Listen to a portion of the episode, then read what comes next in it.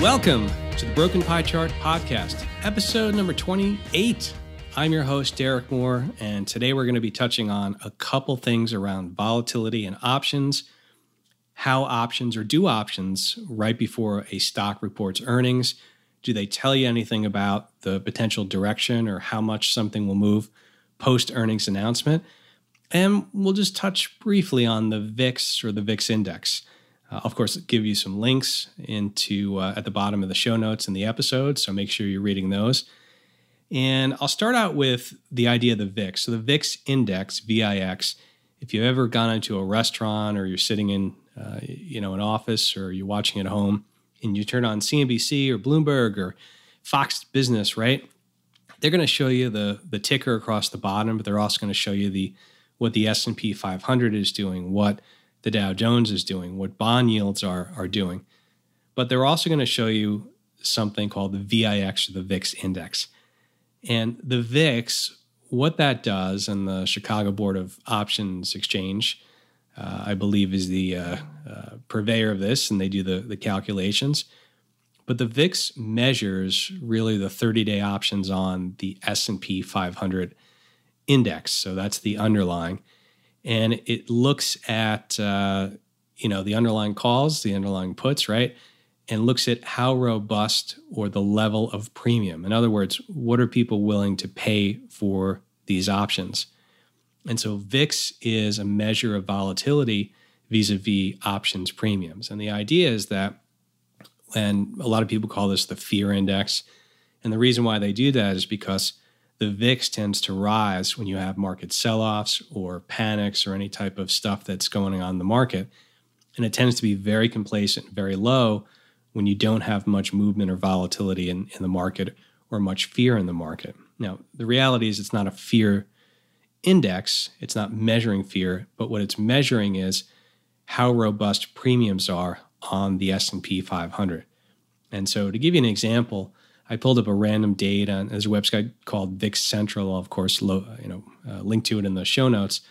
But you can pull up VIX Central and you can actually go and and see the term structure or see what uh, the VIX was not only today, but you can also look at it back in time. And by the way, I will talk a little bit. Somebody asked me today, "Hey, I heard, heard them talking about a uh, inversion of the VIX curve. Is that the same thing as the inversion of the Treasury yield curve?" So I'll talk about that. But just for reference, uh, just looking at you know October 16th of 2008, and so that would have been in the midst of you know the financial crisis the VIX future, the nearest month, uh, was at 63. To put that into perspective, the VIX today, uh, even with uh, you know a little bit of a sell-off, uh, I believe the VIX. And by the way, the VIX has been fairly low. Uh, it closed around 19.3, which is higher than it's been uh, in some time. To, to, put that in perspective, you know we had a very very low VIX uh, for several years. And, you know, even back, let's see, back in April, it was only about 12 and a half. So back in, uh, in 2008, certainly you saw very elevated VIX levels. But all it is, it's measuring the near term, uh, you know, typically the 30 day outlook for volatility. And it's going to go up when people are willing to pay more for options. Now, it's worth noting that the VIX index that you see on TV cannot be traded. That's what's called a spot index, or uh, yeah, I mean it's it's there's no instruments that you can actually trade it. What people when they say they're trading the VIX, what they're actually doing is they're using the futures contracts, and that gets a little bit technical because um, you got leverage there, and and futures contracts are issued over different weeks or months, or people using options. But again, the options don't aren't based upon the price of the VIX that you see on TV, the VIX index. They're tied to those corresponding futures contracts. So it gets a little bit complicated and uh, sometimes confusing because what you see the VIX at is different than what the VIX futures are at. But uh, the other thing that happened, uh, I think I mentioned, was somebody said, Hey, I heard on TV today that we saw an inversion of the VIX curve. What is that? Okay, you might remember a couple episodes back, I talked about the inversion of the treasury yield curve. And I'll link to that episode if you want to listen to that. But remember, when you do a graph of, let's say, the 30 day treasury bill or the 60 day, the two year, the five year, the 10 year, the 30 year, what you do is you just plot on a graph all of those interest rates on those corresponding maturities. And typically, what you'll see is from left to right, you'll see a curvature up, meaning the long end of the curve, the longer duration bonds have a higher yield than the shorter end. What we've seen recently uh, is some of the the shorter dated maturities on bonds have their yields have gone above, let's say, the 10 year yield. And that's called an inverted treasury yield curve. Okay. So I'll, I'll of course, link to that if you want to brush up on that and learn a little bit more. Did, uh, I think, two episodes on yield curves. Uh, but the VIX curve is simply, it, it does the same thing. It plots a number of prices. But instead of using treasury yields, what it does, it looks at the price or the price level of all these VIX futures contracts going out, you know, current month, next month, following month, you know, a year out, something like that. And it plots the same thing. It draws a curve. And typically, the nearer month uh, VIX futures contract in a, let's say, normal environment, you'd expect that to be a little bit lower than the, the back end. Um, there's a number of reasons for that. But uh, one of the things we saw today uh, as volatility spiked up a bit as the market uh, retraced, you know, roughly 2% or so, uh, at least uh, at some point during the day, is the front month actually went above, I think it's the second month or um, so you had a little bit of an inversion, but nothing like you had, let's say, in 2008. So I'll, of course, link to that if you want to get a historical perspective. Okay, so the, the VIX index um, is really what you see on TV, but when you're looking at underlying and underlying assets, meaning a stock or an index, that's where we get into something called implied volatility. And so this uh, this episode is going to be a little bit more detailed, um, and I'll of course give you some links and things like that if you're interested in learning more about uh, uh, you know implied volatility or the option Greeks and things like that. But implied volatility, think of it this way: it's you know, when an option gets priced, um, options are a derivative of an underlying. And so there's calls, there's puts, right? And those prices are based upon how much time until expiration, interest rates, things like that, how far away the option is, its price or its strike price from where the current underlying is, meaning is it in the money, is it out of the money? Uh, but implied volatility is sort of this expectation of how wide a range, an expected range of an underlying asset, let's just say a stock is. And to give you a little perspective on this, let's say that you're looking at something and it has an implied volatility of 10. Okay, what does that mean? Well, 10 is actually that's fairly low. I mean, what's low? It's all relative, right?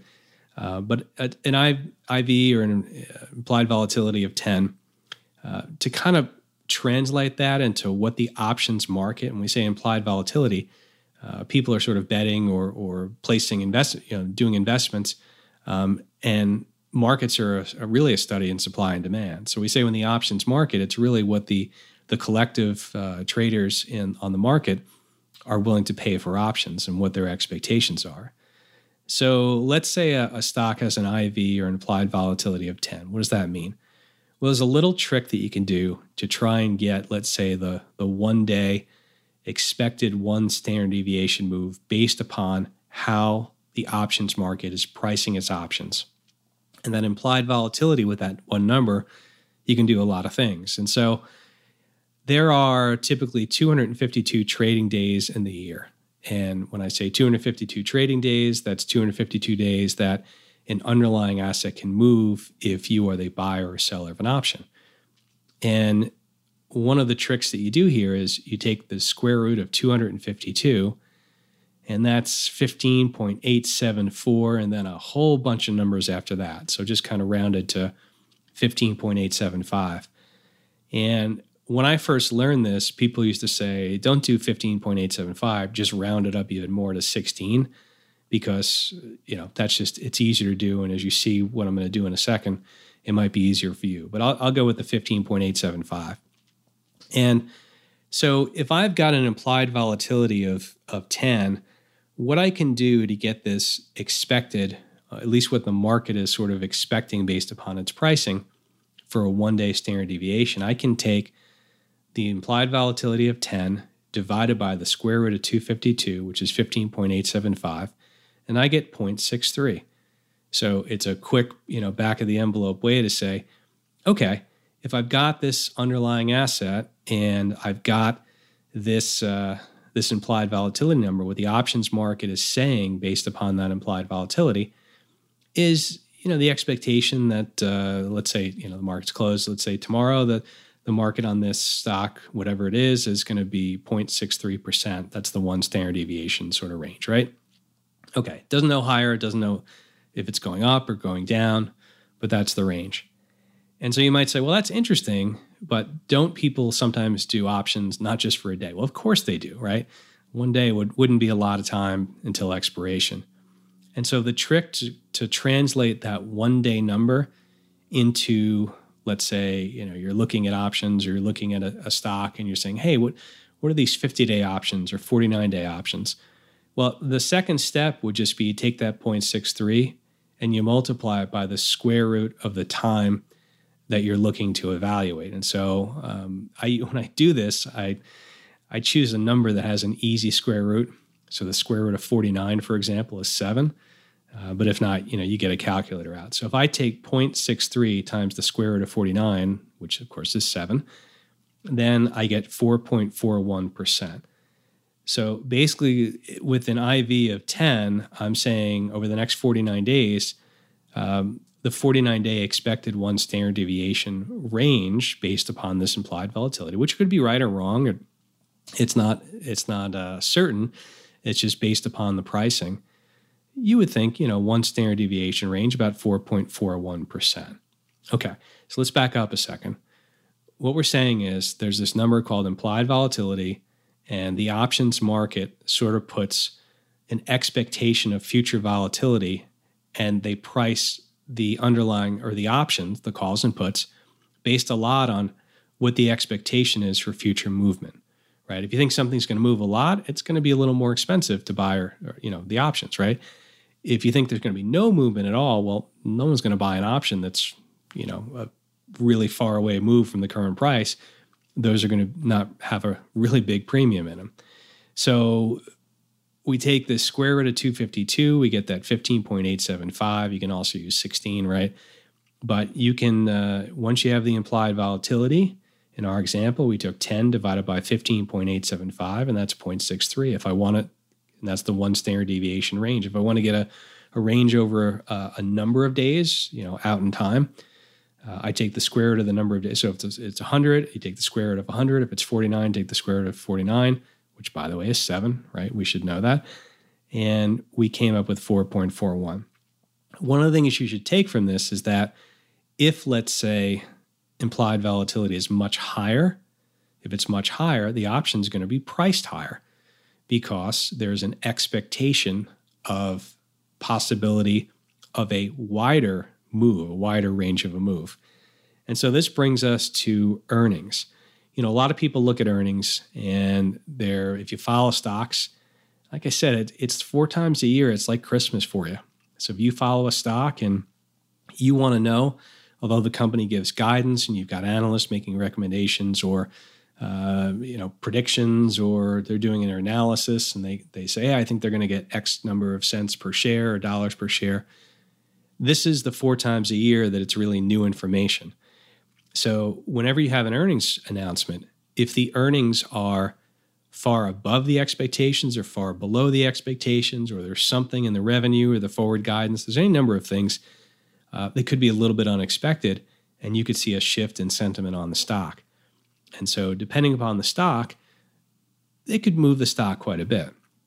And so, to give you an example, there was a stock, and let's just say it's a uh, you know more volatile stock. It's a higher beta stock, and I went back and I looked uh, one day or two days before earnings. Its implied volatility was 300. Now remember, at an implied volatility of 10, that's a 0.63 one day expected one standard deviation move, right? Remember the the bell curve. You know most grades are within 68% of the time, most grades are within that little cone, and I'm raising my hands and trying to form the cone right now. Well, uh, 0.63 was a 10.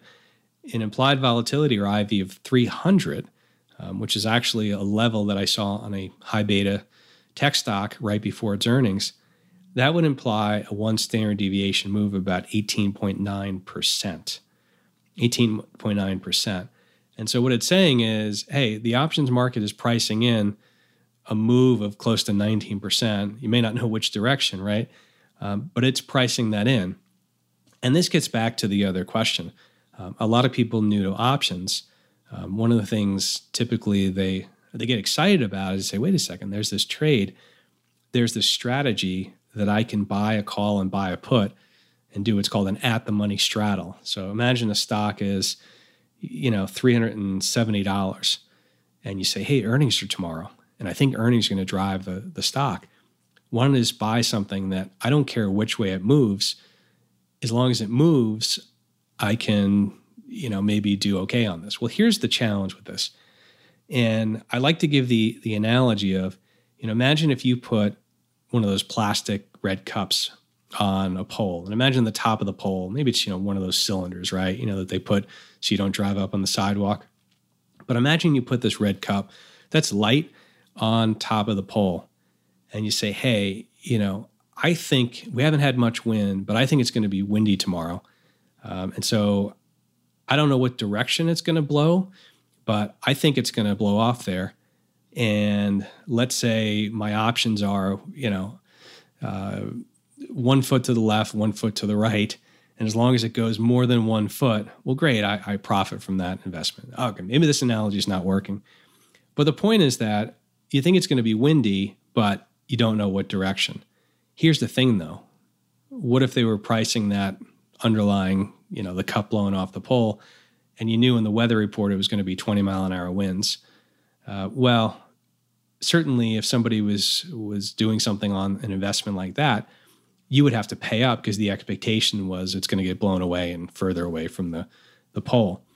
And so the straddle is a trade. Maybe I did a good job with that analogy. Maybe I didn't. I came up with that on the fly. I probably should have planned that more, but I, hopefully that was uh, constructive. But the straddle is the idea of somebody buying a call, buying a put. So, I'll give you an example. Let's say you've got an underlying stock and you've got, uh, let's see, uh, a stock that has an expiration or an option that has an expiration for 24 days in the future.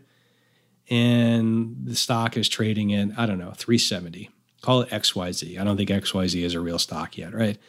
So XYZ is trading at 370 and you wanted to buy a call, meaning you wanted to go up, or buy a put, meaning you wanted to go down. And those are priced evenly, uh, conveniently for our math, at $13 each. And so you can kind of see if you buy the call and you buy the put, well, you spend 26 bucks, right?